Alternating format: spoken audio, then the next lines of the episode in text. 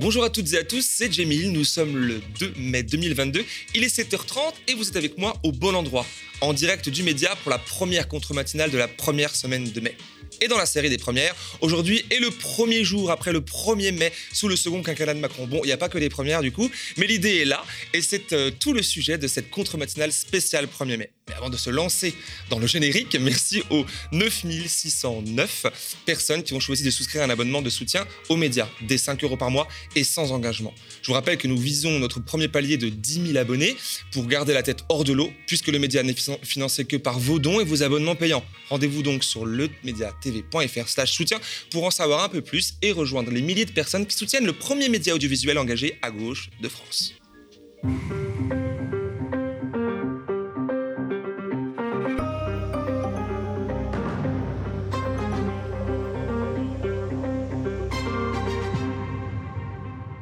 Fête des travailleurs, fête du travail, bof, ou encore journée internationale de lutte pour les droits des travailleurs, appelez-la comme vous voulez, mais cette dernière a bien eu lieu hier en France comme dans de très nombreux pays du monde. pas forcément chômés, ni obligatoirement signe de manifestation comme ce fut le cas hier, par exemple à Paris. Le 1er mai, parfois fêté le premier lundi de septembre, est synonyme de rassemblements syndicaux, divers et variés, engagés et festifs tout au long de la journée.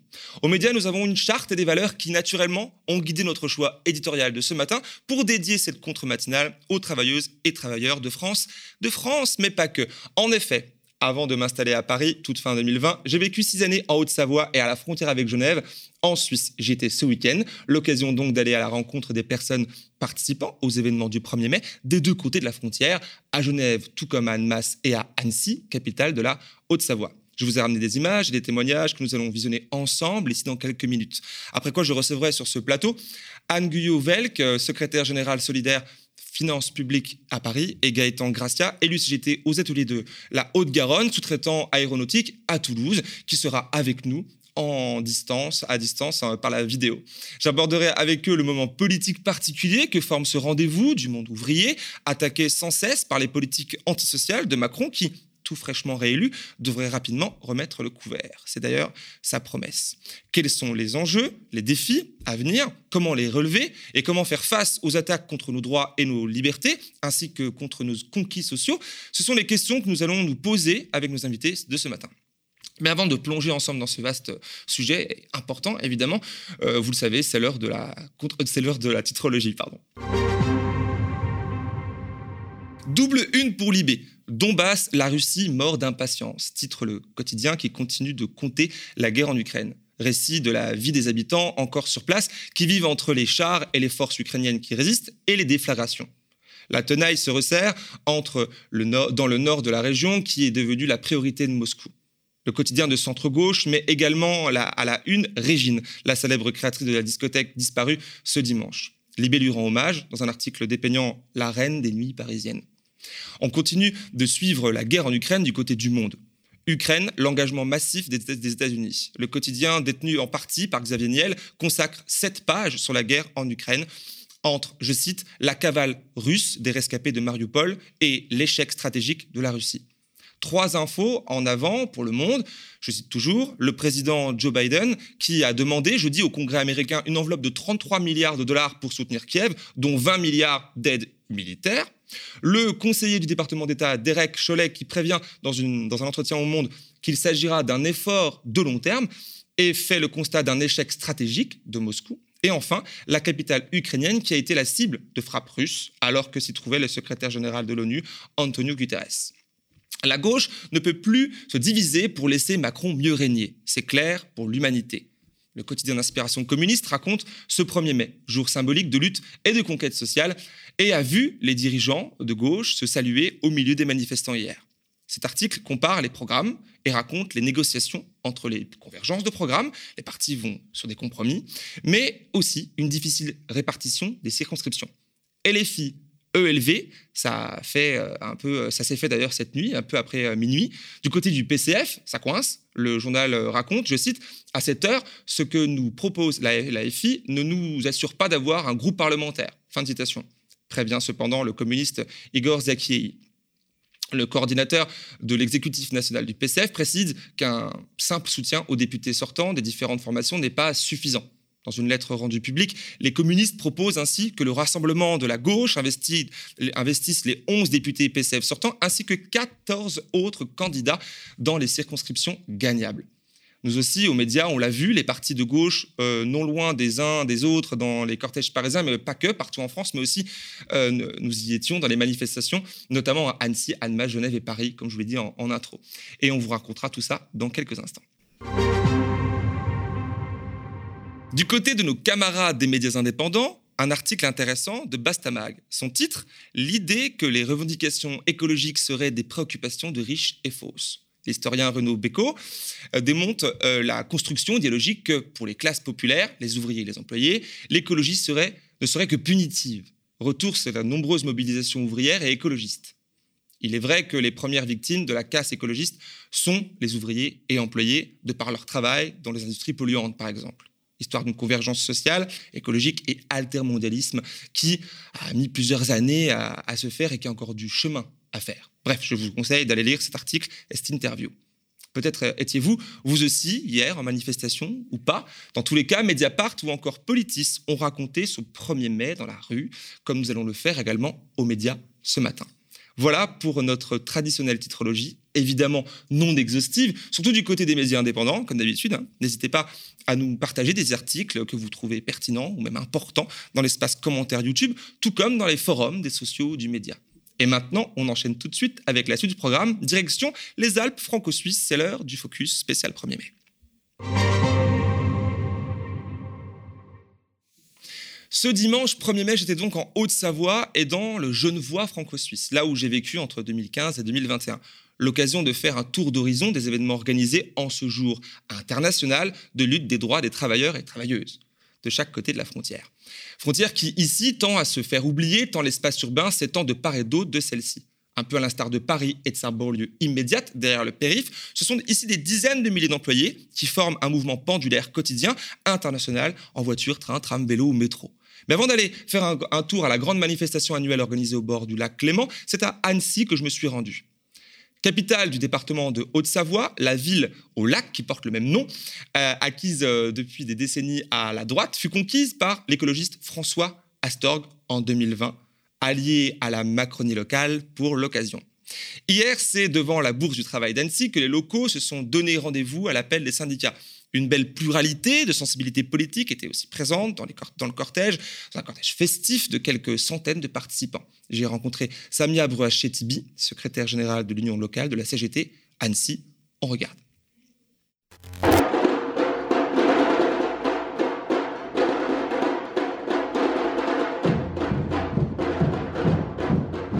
But, c'est que les travailleurs et travailleuses soient dans la rue sur un jour férié chômé payer pour ceux qui sont amenés à travailler malheureusement euh, ce jour-là pour lequel l'ensemble de nos revendications locales, c'est le logement, parce qu'à Annecy, le logement est cher et très coûteux, qu'on a de plus en plus de salariés qui malheureusement euh, s'éloignent de plus en plus euh, de leur lieu de travail pour pouvoir se loger. C'est la question des transports, parce qu'effectivement, il y a une vraie problématique de transport, une vraie problématique pour se garer en centre-ville.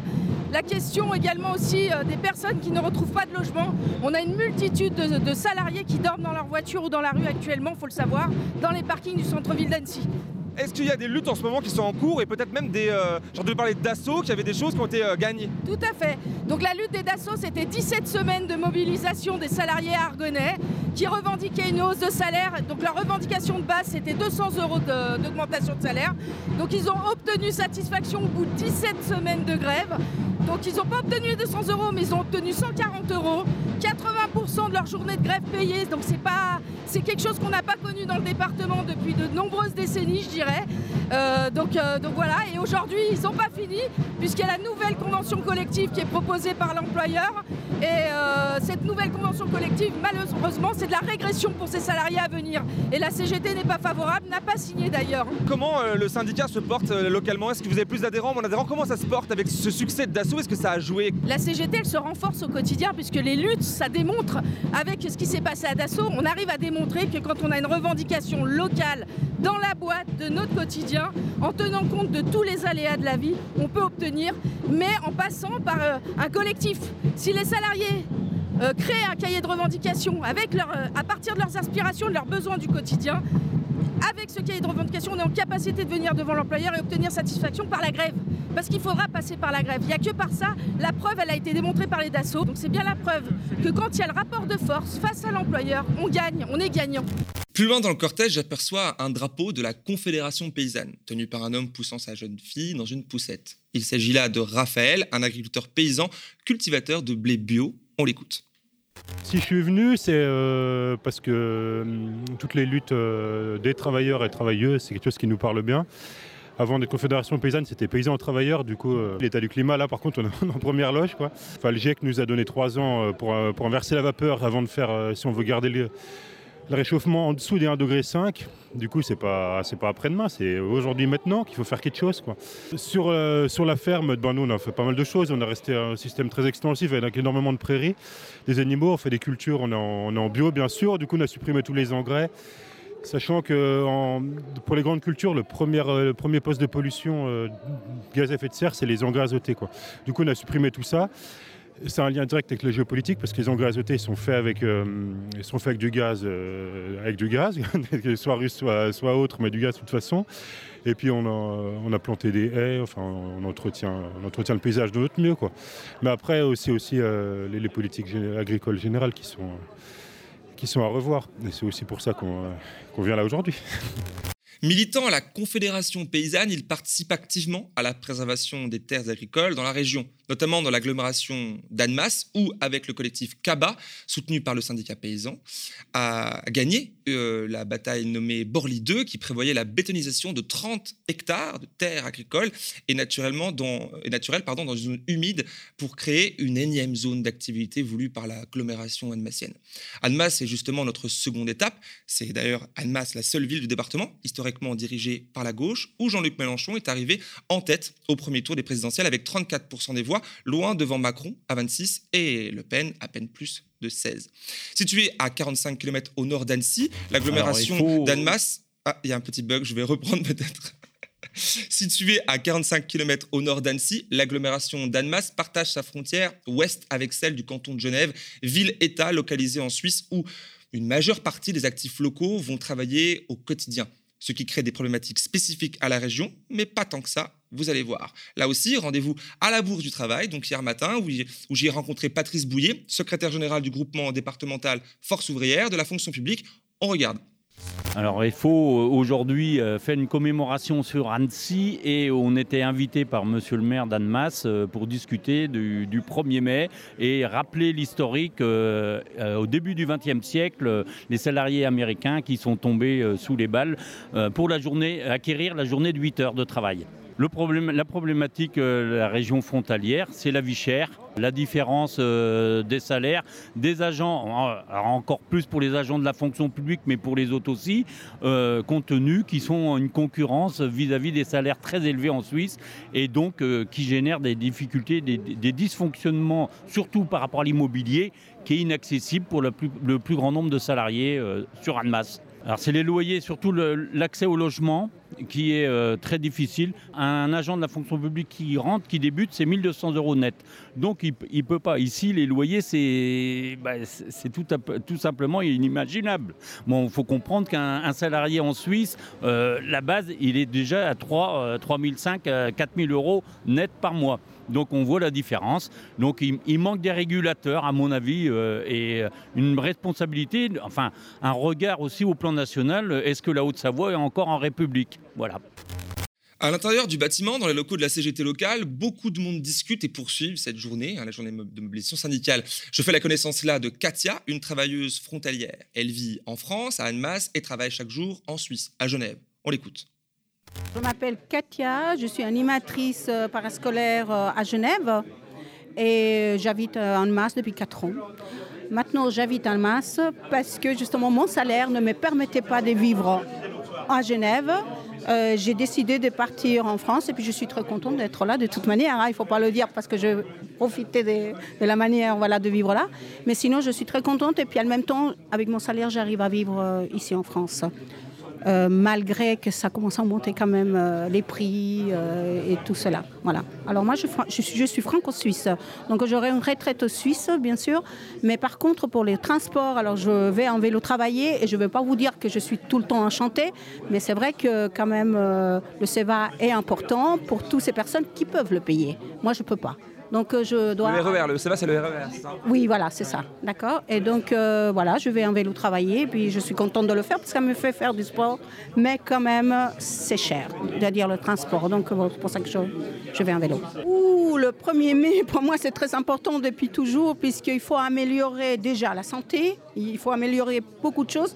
Là, je suis justement un petit peu. Euh, je me disais, ouais, la santé en France, elle est bien, la sécurité sociale, etc. Mais je commence à connaître depuis 4 ans et c'est pas si facile que ça. Euh, il y a beaucoup euh, de médecins qui travaillent à notre niveau, donc euh, on paye quand même de sa poche pas mal. Et là, oui, on reste aussi un petit peu dans la misère par rapport à la santé. Et la santé, en effet, en Suisse, elle est quasi exclusivement gérée par le secteur privé. La sécurité sociale, comme nous la connaissons en France, n'existe pas. La réalité des travailleurs et travailleuses de la région genevoise est donc, sur de nombreux points, très asymétrique selon de quel côté de la frontière ils se trouvent. Tandis que côté français, le désert médical s'accentue plus vite que dans le reste du pays. Annemasse est d'ailleurs en dehors des villes limitrophes de Paris, euh, la ville française qui compte le plus haut taux d'inégalité sociale, avec le gouffre le plus abyssal entre les 10% d'habitants les plus riches et les 10% les plus pauvres. Mécanisme dopé, à l'instar de la capitale française, par l'attrait économique que représente la ville de Genève en Suisse. La cité de Calvin, qui est la dernière étape de mon reportage spécial 1er mai. Je vous rappelle que euh, ce jour est la journée internationale de lutte pour les droits des travailleurs et travailleuses. Partout dans le monde, leurs revendications se rejoignent et progressent euh, grâce aux actions syndicales, entre autres. Pour la petite histoire, Genève, située à seulement à peine plus de trois heures de TGV de Paris, abrite une multitude de sièges sociaux d'organisations internationales, comme l'OIT, l'Organisation internationale du travail rattachée à l'ONU, située aussi à Genève, dont Muriel Pénicaud, notre ex-ministre du Travail macroniste, convoitait encore tout récemment sa direction. Elle y échouera le 25 mars dernier. Genève héberge aussi l'OMS, l'Organisation mondiale de la santé, dont Agnès Buzyn a intégré la direction en 2021, après avoir quitté son poste de ministre de la Santé en pleine crise du Covid pour tenter sans succès de prendre la mairie de Paris. Depuis, elle jouit d'un poste prestigieux et extrêmement bien rémunéré dans la douceur des bords du lac Clément. La méritocratie, sans doute. et c'est justement au bord de ce même lac que la grande manifestation du 1er mai a eu lieu à Genève hier, avec la participation de plusieurs milliers de personnes, euh, souvent d'origines très diverses et euh, nationalités aussi diverses. J'ai rencontré Diego Cabeza et Anna Paula Ferra, euh, respectivement président et vice-présidente du syndicat CIT, qui n'existe que dans le canton de Genève, mais qui remplit une mission, vous allez voir, multinationale. On les écoute. Le, syndicat CIT, c'est un syndicat interprofessionnel qui travaille beaucoup avec le personnel précaire, des personnes précaires, migrantes. On défend effectivement beaucoup de personnes de nationalités différentes. C'est-à-dire on ne fait pas la différence entre le fait d'être genevois, d'être suisse ou d'être étranger. la qualité principale de la personne qui vient au syndicat est, le fait qu'il soit travailleur, qu'il ait des difficultés dans son travail, dans ses conditions de travail. Donc euh, l'élément déterminant, c'est euh, quel, est, est son travail et comment on peut le défendre et comment on peut l'aider à améliorer ses conditions de travail. Et quelle est la revendication principale d'un travailleur ici? Pas forcément genevois du coup. Quelle est sa revendication principale, sa difficulté principale ici à Genève? Bah, vous savez, la, Suisse, il y a beaucoup de conventions collectives de travail, il y a beaucoup d'endroits qui ne sont pas conventionnés. Donc la principale difficulté, c'est d'essayer, pour les gens qui ont des conventions, c'est d'améliorer leurs conditions de travail dans les conventions. Et pour les gens qui n'ont pas de convention, bah, c'est d'essayer de négocier ce qui peut être négocié dans les secteurs ou alors avec les entreprises et surtout de défendre euh, au niveau individuel quand ils ont des problèmes très spécifiques avec leur employeur qui ne respectent pas des, usages euh, en vigueur dans le canton ou ce genre de situation Le mouvement syndical en Suisse, il, est aussi assez fort. En tout cas, nous faisons énormément d'efforts pour qu'il en soit, pour surtout revendiquer, surtout aussi pour nous les femmes, par rapport à l'égalité de traitement, par rapport à l'âge de la retraite, c'est vraiment de, on tient beaucoup à, ça pour euh, améliorer nos conditions. Nous, nous sommes assez unis euh, en tant que femmes, mais en tant que syndicalistes et nous arrivons à quand même obtenir de bons résultats. Nous faisons le maximum pour les obtenir. Dans cette journée de 1er mai, c'est aussi très important parce que c'est aussi l'union, le partage et puis euh, la force ensemble.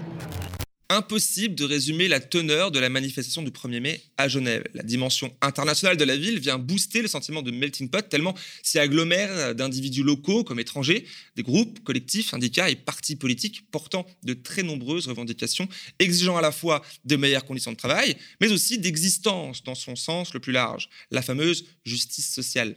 Justice sociale d'ailleurs aussi défendue par un important cortège antifasciste et anticapitaliste fermant la marche, scandant des slogans radicaux contre le système étatique et économique. Euh, groupe surveillé de très près par une police suisse qui n'a définitivement pas grand-chose, voire rien à envier à, la nôtre niveau euh, équipement. Le grand capital et l'ordre bourgeois visé là-bas aussi euh, se défendent de la même manière qu'ici.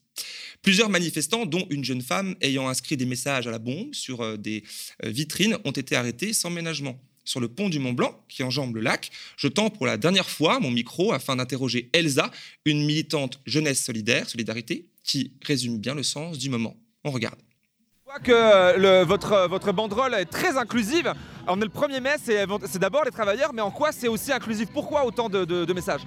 Autant de messages parce que tout simplement, il euh, n'y a pas que la lutte des classes. La lutte des classes est évidemment importante, mais euh, disons que si on veut vraiment avancer le monde, il faut qu'il y ait une convergence des luttes. Donc c'est pour ça qu'on a fait une banderole euh, assez, on va dire, inclusive, intersectionnelle. C'est parce que voilà, les luttes, il faut qu'elles luttent ensemble, si j'ose dire, qu'elles luttent ensemble pour un, pour un monde meilleur contre l'impérialisme, contre le capitalisme et contre, contre toutes les inégalités en soi. On est là, on est là, on lutte et on a envie de continuer de lutter et on va continuer à lutter contre les inégalités, tout simplement. Voilà qui achève mon tour de Haute-Savoie, de Annecy-Annemasse jusqu'en Suisse voisine, à Genève, hier, 1er mai 2022. Des revendications enracinées dans la vie réelle, palpable, celle du quotidien, loin du brouhaha médiatico-politique parisien, souvent. Le prix des loyers, des biens de consommation, le temps de travail, l'âge du départ à la retraite, et les salaires sont autant de sujets qui préoccupent les Français comme leurs voisins. Ma collègue et consoeur Lisa Lap était-elle au même moment à la manif parisienne qui comptabilisait 20 000 participants et participantes pour 110 000 dans toute la France, selon la préfecture de police. On regarde quelques images, notamment un mot d'Étienne Deschamps, secrétaire national du syndicat CNTSO, qui euh, aborde la question de l'internationalisme justement en ce 1er mai.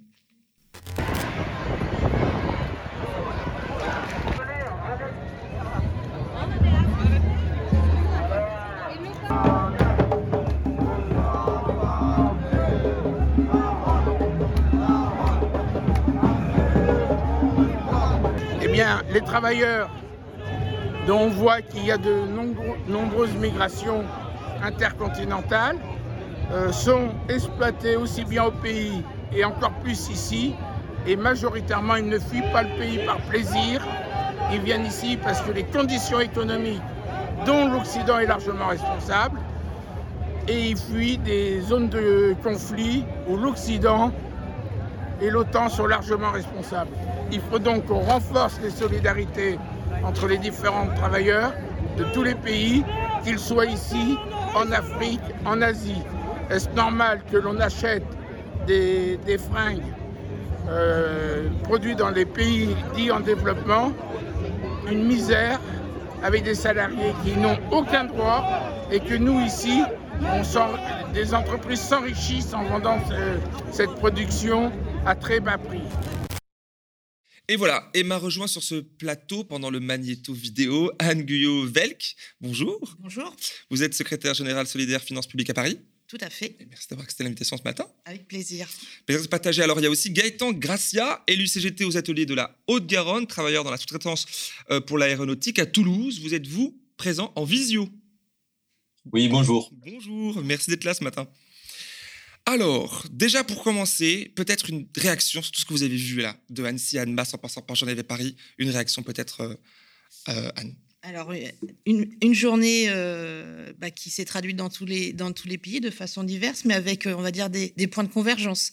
La question du pouvoir d'achat, la question des services publics qui, sont, qui, sont, qui, ont été un peu transcrits dans ces différents reportages et la nécessité d'agir ensemble. C'est en gros les trois, les trois, les trois thèmes que j'ai recensés dans ces différents reportages et je pense que ça fait sens dans la période. Euh, peut-être que c'est euh, un, point de vue que vous, vous appréciez ou partagez aussi, peut-être Gaëtan? Oui, j'ai entendu qu'il y avait une insistance sur la question de l'internationalisme. C'est vrai, moi j'appuie beaucoup là-dessus. nous, on dit la classe ouvrière n'a pas de frontières. Et c'est quelque chose, moi, en tant qu'ouvrier d'usine, j'ai une vie qui est plus proche de celle d'ouvrier de n'importe quel autre pays que de mon propre patron, de Bernard, de Arnault, de plein de patrons qui sont bien français. donc, de, de, marquer ça en ce 1er mai, c'est très important, en plus de toutes les revendications, effectivement, dont on va parler, j'imagine, euh, sur la question des salaires, qui est, une question énorme actuellement, et toutes les questions qu'on a revendiquées euh, hier en manifestation. Bien sûr, bien sûr. Alors, euh, manifestation que vous avez tous les deux aussi faite. Alors, vous étiez à Paris pour votre. Voilà. Comment ça s'est passé à Paris hier? Alors moi j'étais derrière le, cortège de, Solidaire hein, avec euh, avec d'autres camarades. Euh, alors euh, beaucoup de médias ont parlé des, casseurs en des, vitrines, voilà, etc. Mais franchement c'était un cortège plutôt festif où on avait envie de se retrouver et puis aussi de marquer de par notre participation à cette manifestation que bah, il fallait que le gouvernement futur qui se qui se mettra en place entende que l'orientation politique choisie par Macron sur son dernier quinquennat et qui risque d'arriver dans, les prochains mois, c'est pas c'est pas celui-ci qu'on souhaite. Et euh, du côté de Toulouse, alors est-ce qu'il y a aussi euh, euh, cette habitude des médias locaux chez vous de, de, de, cibler les vitrines cassées ou alors il y a eu quand même un propos politique porté, médiatisé ou alors dites-nous comment ça s'est passé sur, chez vous? Oui, bon, ça c'est un classique un peu. D'ailleurs, je regrette que même des, militants, des, des, porte-paroles politiques comme Jean-Luc Mélenchon et, et condamner les violences parasites, etc. Alors que les mhm. violences parasites, c'est quand même des sacrées violences euh, de, de, la police et des dites forces de l'ordre, où on, se fait, on commence à avoir l'habitude d'ailleurs maintenant de se faire gazer, matraquer, etc. C'est là qu'il faudrait condamner en premier, je pense. Euh, après, euh, sur la manif, sur la manif elle-même, moi, j'ai manifesté dans un cortège avec les, les Mécachromes, c'est un sous-traitant aéronautique qui sont en grève pour leur salaire, que je dédicace là. Et, et, donc, on a manifesté avec eux on a milité pour leur caisse de grève pour qu'ils essayent de tenir un peu face au patron. Et bon, un 1er mai marqué de, ces luttes-là, de ces grèves-là, c'est une bonne chose. Après, de mon point de vue, c'était pas encore le troisième tour social qu'on appelle de nos voeux. C'était une manif, euh, je pense, qui, restait quand même euh, voilà, un peu petite ou symbolique, quelque chose comme ça. Je pense que dans la période, euh, ce qu'on a vraiment besoin, c'est d'un plan de bataille. Il suffit pas qu'on manifeste hein, ou qu'on appelle de nos voeux à une généralisation des grèves, etc. Il va falloir un plan de bataille pour le construire vraiment, parce que nous, on est en train de ramasser dans les usines, on se fait, on se fait bouffer par l'inflation surtout. Vous avez vu qu'il y a 4,8%, euh, les derniers chiffres qui sont sortis sur un an seulement, mhm. euh, ça, ça, commence à devenir très difficile. Le troisième tour, c'est pas les législatives normalement, c'est les quatrièmes dans la rue? Comment vous voyez ça? Est-ce que c'est d'abord l'un, d'abord l'autre euh? Peut-être euh, Alors sur, sur le euh, oui, il y a un enfin il y a un troisième tour, il y a des législatives et je pense que après euh, les citoyens et les citoyennes auront largement le, temps de s'exprimer. Après ça, moi je vais pas préjuger du résultat de ce scrutin-là. En tout cas syndicalement, nous on, sera présent et on a toujours été présent, quelle que soit la, la couleur politique des gouvernements, c'est d'être présent pour porter les revendications des personnels, que, quels que soient les salariés du privé, du public. Enfin, en tout cas, moi je représente une administration donc euh, euh, la question du pouvoir d'achat euh, existe dans le, dans le privé, mais existe aussi dans le public. Donc, je veux dire, l'expression syndicale, elle, n'est pas liée que à, des scrutins politiques. Elle doit se faire de façon continuelle au plus près des, travailleurs et des travailleuses. Et, j'ai entendu dans, un des reportages qu'il fallait repartir des, salariés pour des cahiers revendicatifs, des cahiers de doléances pour construire. je pense que la base, elle est là et c'est peut-être là, faut qu'on s'en apprenne. Je veux dire, il, il faut plus décider d'en haut pour le bas. Je pense qu'il faut reconstruire les, les, luttes de demain en partant sur, euh, sur euh, la base, c'est-à-dire euh, les salariés, les, les agents de, de, la fonction publique, voilà, et en, construire ensemble à partir de cette base-là. Et je pense que ça sera notre force de demain. On fait référence du coup effectivement à la lutte chez Dassault dans la région d'Annecy, où après 17 semaines de, de grève, ils ont obtenu satisfaction et notamment le remboursement à 80% de leur jour de grève, ce qui est assez incroyable. Hein, comme quoi la lutte paye parfois. Oui, mais je pense que c'est ça. Il faut remettre des, messages d'espoir dans les combats, en fait. Et je pense que effectivement, le mouvement syndical, le mouvement social, depuis euh, des années, hein, face à des politiques euh, dévastatrices en termes de, protection sociale, en termes d'acquis sociaux, euh, on, fait qu'on est souvent sur la défensive, sur la réserve, et à, essayer de maintenir ce qu'on a, ce qu'on a, ce qu'on, ce que les, anciens ont obtenu. On n'est plus dans la reconquête de droits nouveaux. Et je pense qu'il faut qu'on réenchante nos luttes et qu'on reparte de notre base pour dire, bah, ce monde, le monde de demain, on le veut plus égalitaire, plus solidaire, plus en finir avec ces, ce, sentiment qui n'est pas qu'un sentiment, parce que beaucoup sont dans la réalité de se galérer au quotidien. Et en se rappropriant ces luttes, mais partant des travailleurs et des travailleuses, des, fonctionnaires, euh, enfin voilà, moi je, je, je vais plus de la fonction publique, l'utilité des services publics aujourd'hui. On a vu une crise sanitaire qui a été très violente et aucun enseignement n'a été tiré de sa crise. Alors on n'attendait pas non plus d'une politique libérale qui tire des enseignements, mais ils, auraient dû à un moment donné avoir un, tournant et ça, ça n'a pas été euh, entendu. Et le premier mai d'hier, c'était dire, euh, bah oui, enfin en tout cas, en tout cas en, tant que représentant de, de, des personnels, par exemple de, de la direction générale des finances publiques, c'est dire notre administration, elle est vitale, elle est économiquement euh, euh, et socialement utile à l'État parce qu'elle finance des services publics derrière, services publics qui sont le patrimoine de tous et qui permettent de réduire les inégalités et qui ont fait tampon dans toutes les crises. Les services publics, si on reprend toutes les crises, que ça sera soit la crise de 2008, que la, crise sanitaire euh, qu'on peut dire encore aujourd'hui, on permet d'éviter des écroulements sociaux importants.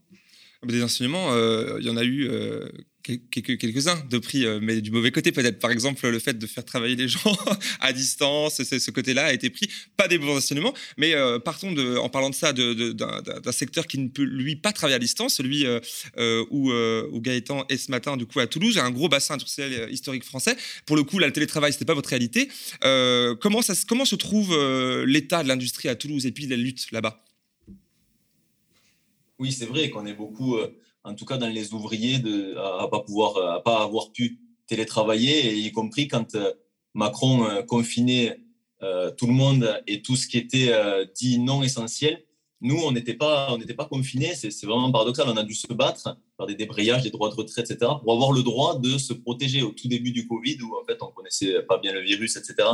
Bon, et, l'état de l'industrie, c'est que très vite, on nous a fait, euh, on nous a fait, euh, on a voulu nous faire payer la crise économique euh, par des plans de licenciement ou par des APC, les accords de performance collective. Je sais pas, c'est peut-être pas très connu, mais ça fait baisser notre salaire de 200, 300 euros à deux Richebourg. En fait, c'est ce qui est, c'est ce qui s'est passé. Donc, c'était vraiment brutal. donc, quand il y a une crise, on l'a fait payer très vite aux travailleurs. Et quand il y a une reprise, hein, on n'en voit pas la couleur parce qu'après, il y a eu une reprise économique dans l'aéronautique, c'était, c'était très fort. Et en termes de salaire, on n'en voyait pas la couleur. Airbus, en 2021, il fait 4,2 milliards de bénéfices. Et nous, en fait, nos salaires, ils sont gelés. Moi, ma dernière augmentation de salaire, c'est décembre 2018. Et là, on est en pleine euh, NAO, c'est les négociations salariales. Et en fait, euh, dans la plupart des boîtes, les, directions, elles proposent 2%, 2,5%, quelque chose comme ça. Euh, alors que l'inflation, nous, on a calculé sur 2021 plus 2022 les prévisions. En tout, ça fait quelque chose comme 7%. Déjà, si on revendique en dessous de 7%, on perd on perd du salaire. Donc on en est là. C'est vrai qu'il y a la grève de Dassault que vous avez mentionnée dans l'aéronautique. Il y a eu beaucoup d'autres, euh, soit des donneurs d'ordre comme Airbus, Thales, Dassault, soit de beaucoup de sous-traitants. Euh, c'est quelque chose de nouveau qui est, qui est autant de grèves. Après, pour revenir sur ce que je disais sur on a besoin d'un plan de bataille, je vous donne l'avis d'un petit syndicaliste de terrain. je ne suis pas un dirigeant syndical, ni au niveau national, ni, d'une fédération. Je vous, donne, mon avis d'un petit syndicaliste de terrain. On est condamné à lutter euh, boîte par boîte, isolés les uns des autres et pas en même temps. Parce que les NAO, c'est des négociations euh, salariales qui ne se passent pas en même temps. Et donc, parfois, oui, on arrive à faire des grèves localement. Mais le problème, c'est qu'on a besoin d'unité. Nous, notre classe et les ouvriers, ils sont forts quand ils sont unis, pas juste divisés boîte par boîte. Et ensemble, on a besoin d'un plan de bataille. Moi, j'entends, en fait, euh, Philippe Martinez, par exemple, qui est le dirigeant de la CGT où, où, je suis militant, qui dit il faut généraliser les grèves, il faudrait un mouvement large sur les salaires. C'est vrai, mais surtout, on a besoin d'un plan de bataille. On ne peut pas les généraliser euh, seul, euh, isolé boîte par boîte. Donc ça, c'est la, c'est la première chose que, que je voudrais dire, parce que ce 1er mai, c'est bien de manifester, de se donner de la force, etc. Mais est-ce que c'est pas aussi là, euh, quelque part, dans, dans, dans, les manifestations, où justement, c'est un des rares moments où les militantes et militants peuvent se retrouver et justement faire ce lien que vous décrivez? Je pense qu'on aura beaucoup plus de force si on se retrouve et qu'on fait ce lien. par les grèves, en se coordonnant. Nous, c'est quelque chose qu'on a beaucoup fait ces, ces, derniers temps. À chaque fois qu'il y a un piqué de grève, dans l'aéronautique, par exemple, j'essaye vraiment qu'on y aille avec une délégation de collègues pour essayer de faire des liens de solidarité et de construire. Imaginez que beaucoup plus qu'une manifestation comme celle du 1er mai à Toulouse, imaginez que s'il commence à y avoir 5, 6, 7 sous-traitants euh, dans l'aéronautique qui font grève en même temps, tout le monde va bégayer. Les, patrons d'Airbus, euh, ils vont bégayer et, on, va pouvoir imposer nos revendications. La, grève, ça reste une modalité d'action des travailleurs qui est très puissante euh, pour peu qu'on soit un petit peu coordonné. Donc ça, c'est la première chose. On aurait besoin d'un plan de bataille. Euh, nous, on l'appelle, on l'appelle de nos voeux. Après, la deuxième chose que, que, que, vous, que vous avez mentionné, c'est vrai que ce 1er mai, il était aussi très politique, ce qui est, ce qui est très bien, euh, mais il était marqué de euh, l'aspect union de la gauche, troisième tour électoral, tout comme ça. Moi, je ne partage pas la perspective qu'on va, qu'on va avancer avec un troisième tour électoral, c'est-à-dire, grosso modo, rejouer euh, la gauche plurielle, la cohabitation. Je veux dire, euh, moi, je suis quelqu'un qui travaille à l'usine, qui sait ce que c'est, par exemple, l'intensification du travail. Vous savez que la, gauche plurielle qui a fait les 35 heures euh, et qui est présentée parfois comme une énorme avancée sociale, les 35 heures, ça a été fait évidemment avec une logique de compromis en faisant des cadeaux au patronat énormes, en laissant le patronat compenser ces 35 heures par une intensification du travail. Ça veut dire que maintenant, on doit courir partout. Ça a été la flexibilisation du temps de travail. Ça veut dire que maintenant, on peut travailler de matin, de nuit, etc., beaucoup plus, beaucoup plus facilement. Donc, moi, ce que je veux dire là, c'est que je pense que c'est plus par, nos luttes, et c'est comme ça qu'on a toujours conquis des choses, c'est par la lutte et pas en faisant un compromis euh, disons, euh, euh, dans, les, dans les institutions telles qu'elles sont, faisant un compromis avec le grand, le grand patronat, parce qu'un compromis, il y a toujours on, le paye après, on n'a que des miettes, hein, alors que, alors que ça se vérifie, a des revendications qui vont bien au-delà. Ouais. Ça se vérifie, c'est vrai, mais c'est peut-être pas. Alors, est-ce que c'est un constat que vous partagez peut-être aussi, ou, ou, ou alors plus de nuances Comment vous vous positionnez par rapport à ce que vous avez entendu alors moi, je vais, pas, avoir de jugement par rapport à ça. Par contre, ce qui est, je pense que l'unité syndicale, par exemple, c'est quelque chose qui doit être, porté. Et l'histoire de, construire les luttes ensemble, euh, bah ça, démarre par euh, chaque secteur. Et euh, ce que disait le camarade, entre des entreprises qui, qui luttent les unes derrière les autres au moment où elles sont confrontées à une réalité, bah, par exemple dans le service public, c'est ça aussi. Et c'est dire qu'il y a des réformes qui sont aujourd'hui en place dans, dans des administrations, dont, la nôtre, euh, où, où, en fait le, euh, le, choix, les responsables administratifs et politiques ont fait le diviser pour régner en fait. Mhm. Et on s'aperçoit que on est tous à un moment donné euh, impactés par par ces réformes, sauf que le, le déroulement et les temps d'impact en fait ont été différenciés, ce qui n'a pas permis de que tous les tous les, d'avoir au même moment. Donc repartir, eux ils ont appris, nous aussi on doit apprendre. J'ai envie de dire ça comme ça. Et comment aujourd'hui on construit cette convergence, alors des luttes, mais moi je pense qu'il faut qu'on aussi être lucide et être réaliste, c'est que nous on doit repartir du terrain. C'est en partant du terrain, en échangeant avec les collègues pour dire qu'est-ce que qu'est-ce que vous voulez? Est-ce qu'aujourd'hui les revendications portées par les syndicats correspondent aux revendications des salariés, des fonctionnaires? Est-ce que c'est cette réalité-là? Et si s'il faut étendre, et puis il peut y avoir aussi des particularités locales, etc. Donc il faut que ça soit construit ensemble. Et il faut que les les salariés euh, qui, euh, qui sont détruits dans leur collectif. Hein. Bah, le, camarade parlait d'intensification, etc. Les collectifs de travail ont été massacrés. Et quand on casse les collectifs de travail, moi je suis dans une administration où le télétravail a été extrêmement présent.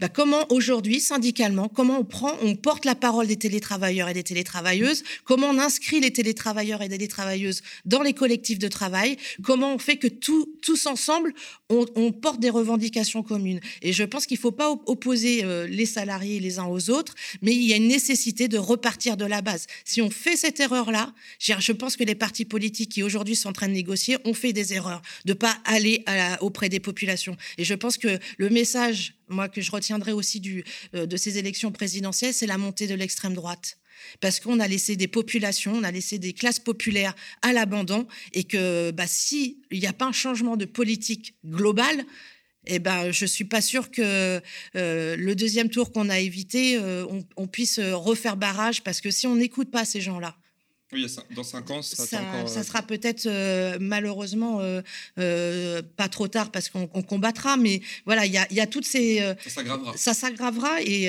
les politiques, enfin les pré-annonces qu'a fait Monsieur, Monsieur Macron, c'est c'est 65 ans de départ à la retraite, c'est le RSA avec 20 heures d'obligation de travail gratuit. Enfin, alors que ça, il faut savoir aussi que, par exemple, dans les services publics, aujourd'hui, on a on a des, des services civiques qu'on paye 500 euros par mois pour faire de l'accueil. Et ça, c'est de la précarisation. Bien sûr, bien Donc ça existe aussi. Ça existe ce que je- déjà. ça existe Et mais ce hein. que je veux dire, c'est que dans le service public, souvent, parce qu'il y a eu un discours euh, lénifiant depuis euh, des années en disant le fonctionnaire, il est euh, protégé, il, il se sent à l'écart de tout, etc.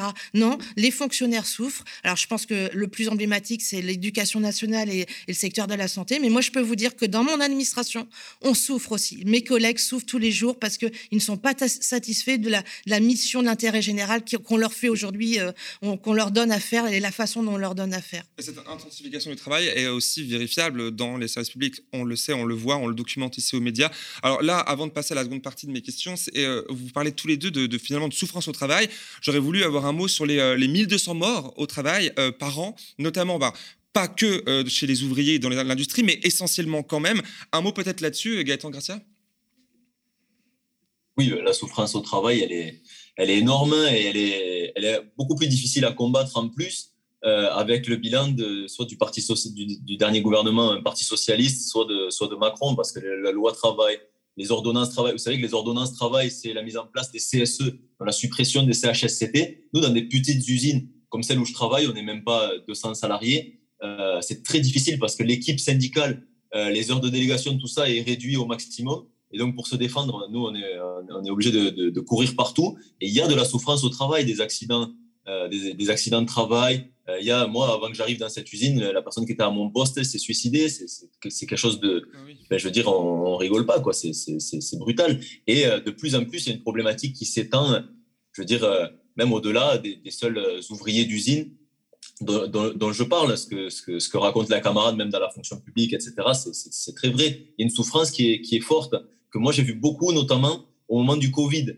Au moment du Covid, en fait, il y a beaucoup de gens qui, qui, qui à, l'usine, par exemple, où je bosse, qui ont dit euh, euh, Moi, je peux plus, en fait, je m'en vais, même sans avoir un autre projet de, de, vie ou de travail. Voilà, je, je peux plus, euh, maintenant, je, je, je quitte ça. C'est ce qu'ils ont appelé aux États-Unis, là, ils disaient la grande démission, etc. Mais il y a eu ce phénomène aussi en France. Donc, ouais, il y a une souffrance au travail qui est, qui est, qui est très forte hein, et qu'il faut qu'on qu combatte aussi. Ouais. Au-delà de cette souffrance qui amène parfois, vous parlez d'un suicide là, mais quand même, j'insiste sur, sur ce chiffre qui, est, qui fait de la France le leader européen quand même des morts au travail, c'est quelque chose qui, j'imagine, vous fait réagir, vous fait peut-être même bondir. 1200 morts par an, on est le premier pays qui, où, où, où y ce, on, est, on est leader, c'est quand même terrible, non? Enfin, Il y a quelque chose qui ne va pas. Bah, c'est assez euh, paradoxal. Hein. Euh, on, a, on, a des, on, a, on a encore, enfin, même si, euh, par exemple, on a le Code du travail, même si il a été massacré aussi euh, sur ces, derniers, ces dernières années, il y a, y a un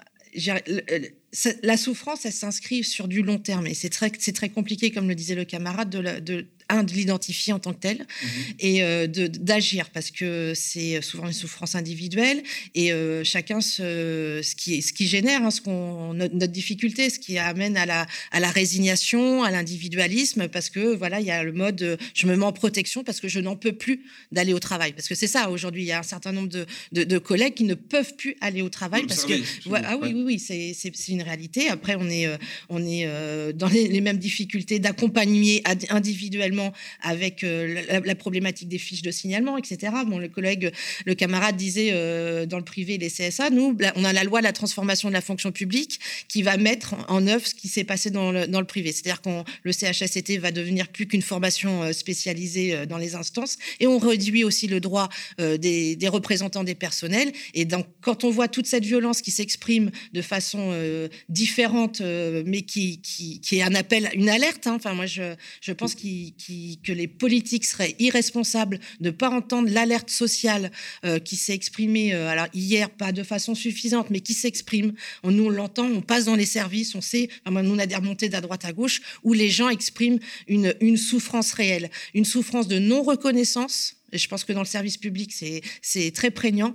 qu'on euh, on est les boucs émissaires d'une dette. Euh, quand euh, c'est pas une dette. Enfin, à un moment donné, c'est qu'est-ce qu'on veut pour notre pays. Les fonctionnaires sont utiles Et ils ont fait la démonstration de façon visible ou invisible, parce qu'il y a la, fonction publique euh, n'est pas que dans les, hôpitaux, n'est pas qu'à l'éducation nationale.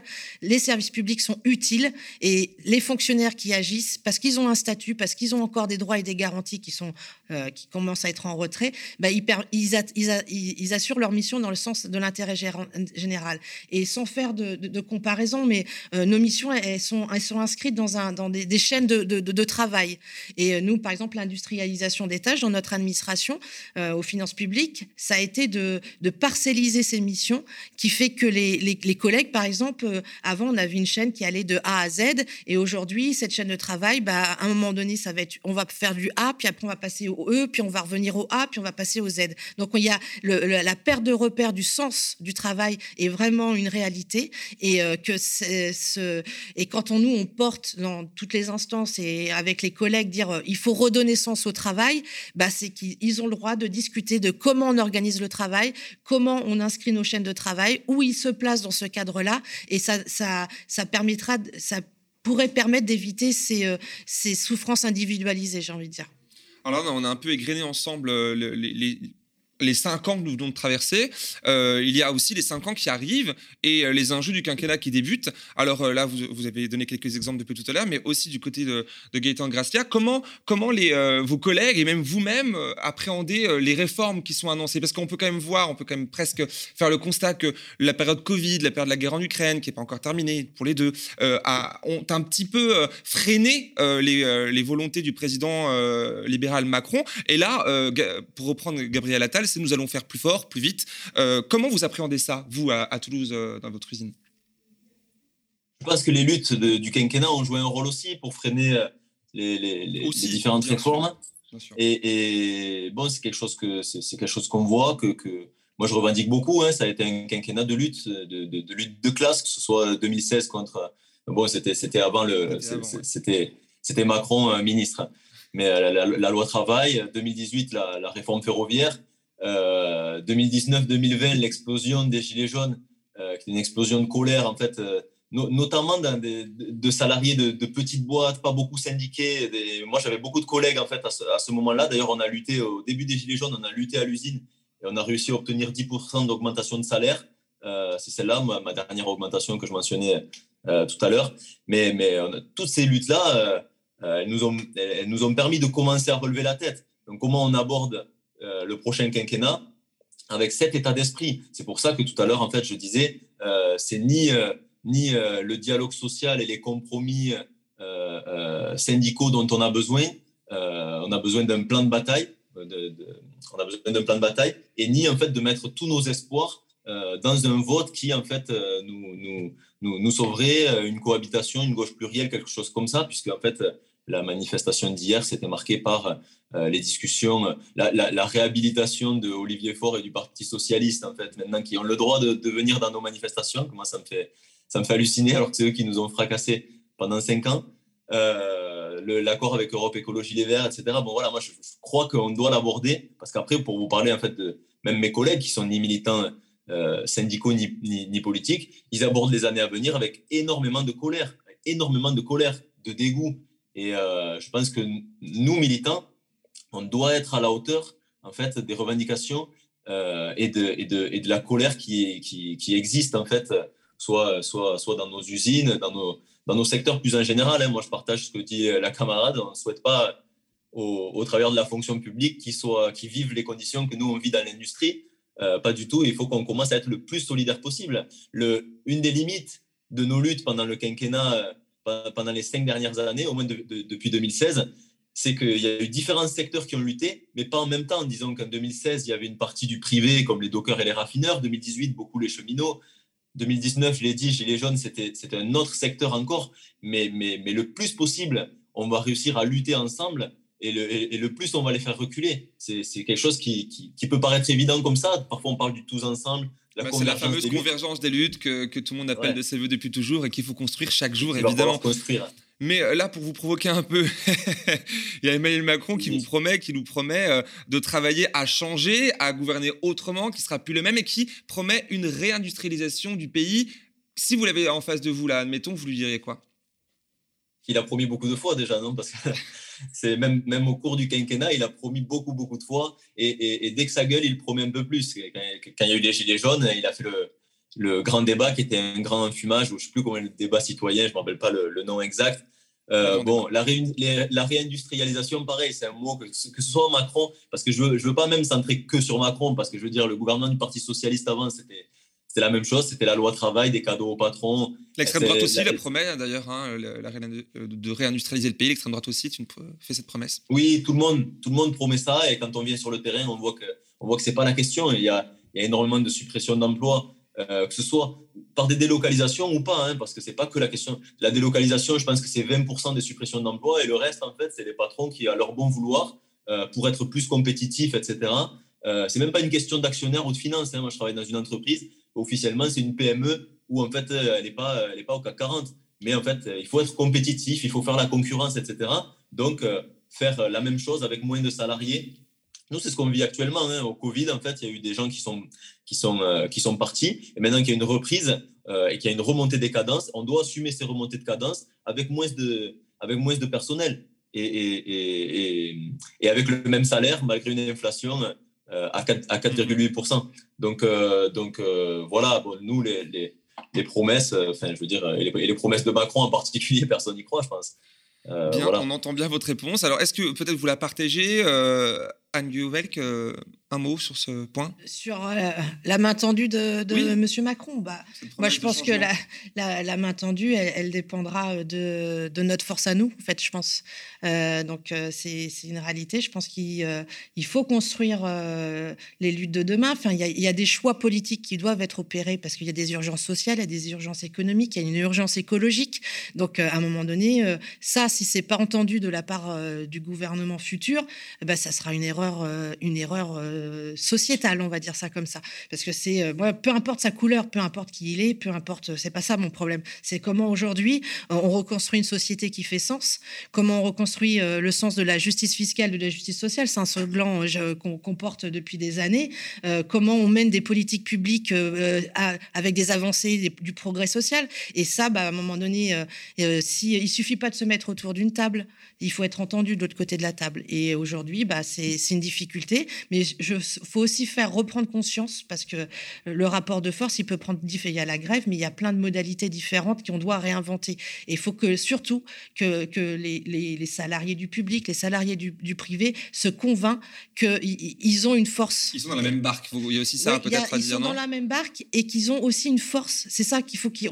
Quand on dit réenchanter, réenchanter les luttes, ça veut dire qu'aujourd'hui, euh, bah, dans mon expression en tant que salarié, je peux faire bouger les choses avec des syndicats, parce que là aussi, hein, on, a massacré les, syndicats, on, essaye de réduire euh, leur, euh, leur, influence ou leur, leur, représentativité, mais il faut bien que chaque, chaque salarié, que chaque fonctionnaire sache que sans syndicat, eh ben, ça serait encore pire.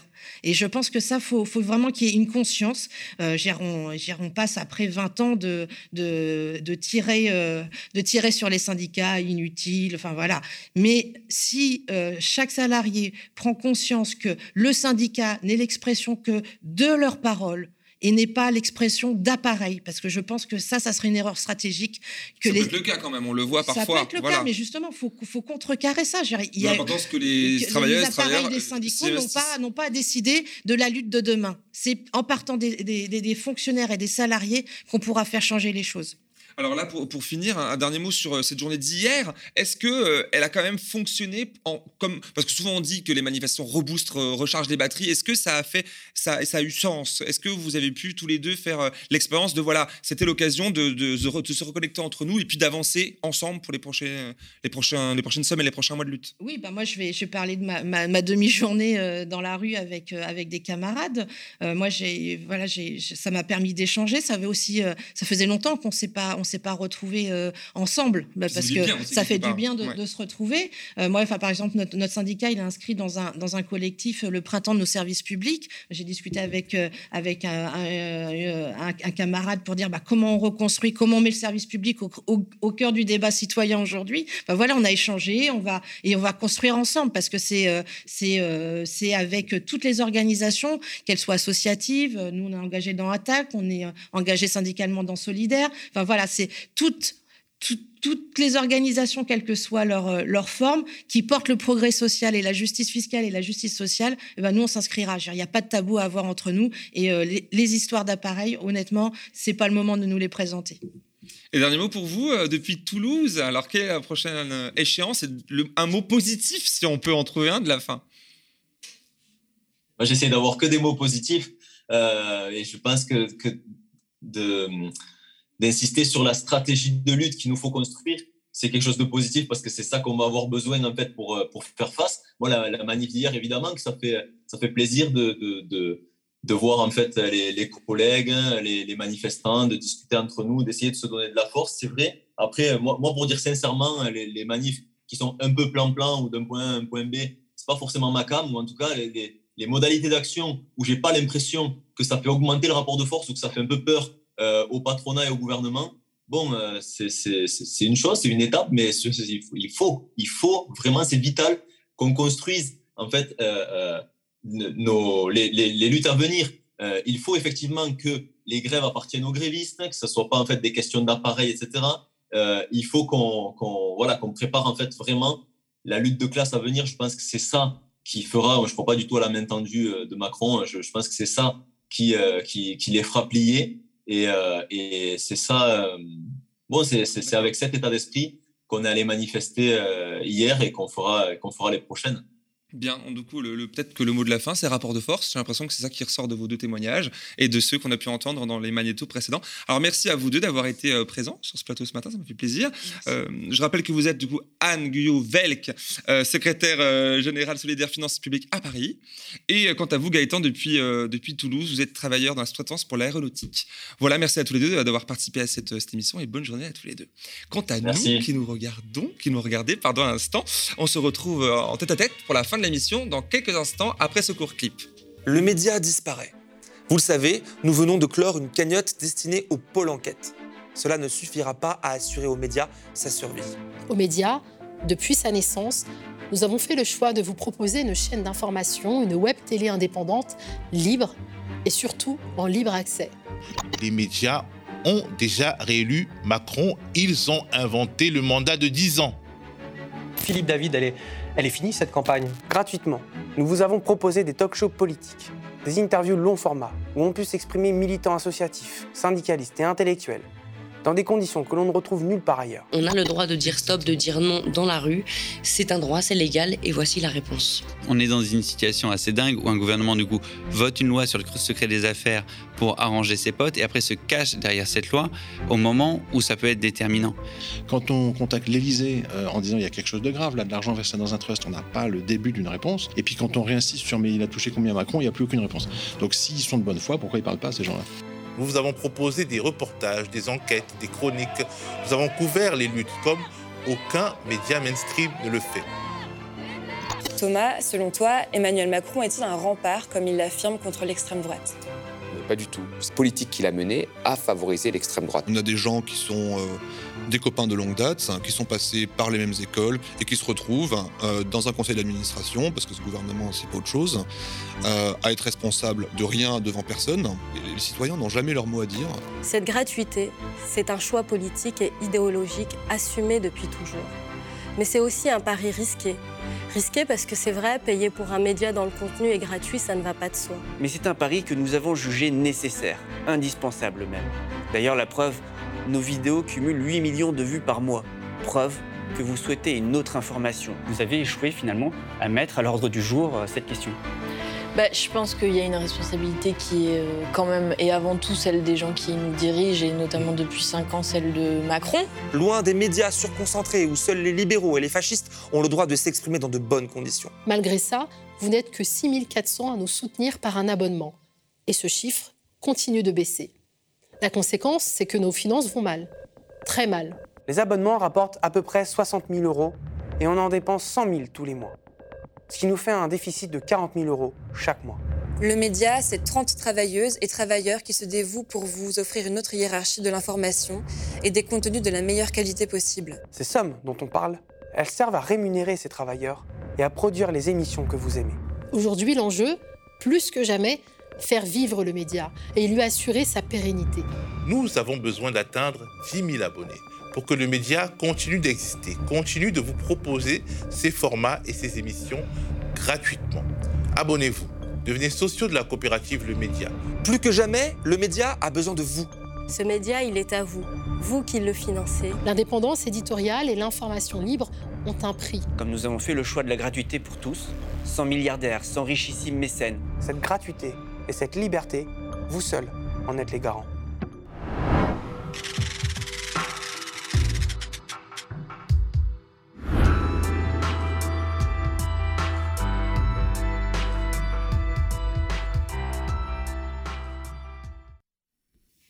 Contrairement à ce que dit Nadia dans, cette, euh, dans ce court clip qui a été tourné il y a quelques semaines, le chiffre continue de monter. Vous êtes 9609 à peu près à cette heure à avoir euh, choisi ce, cet abonnement en payant à partir de 5 euros par mois. Voilà, donc merci à ça. merci pour vous.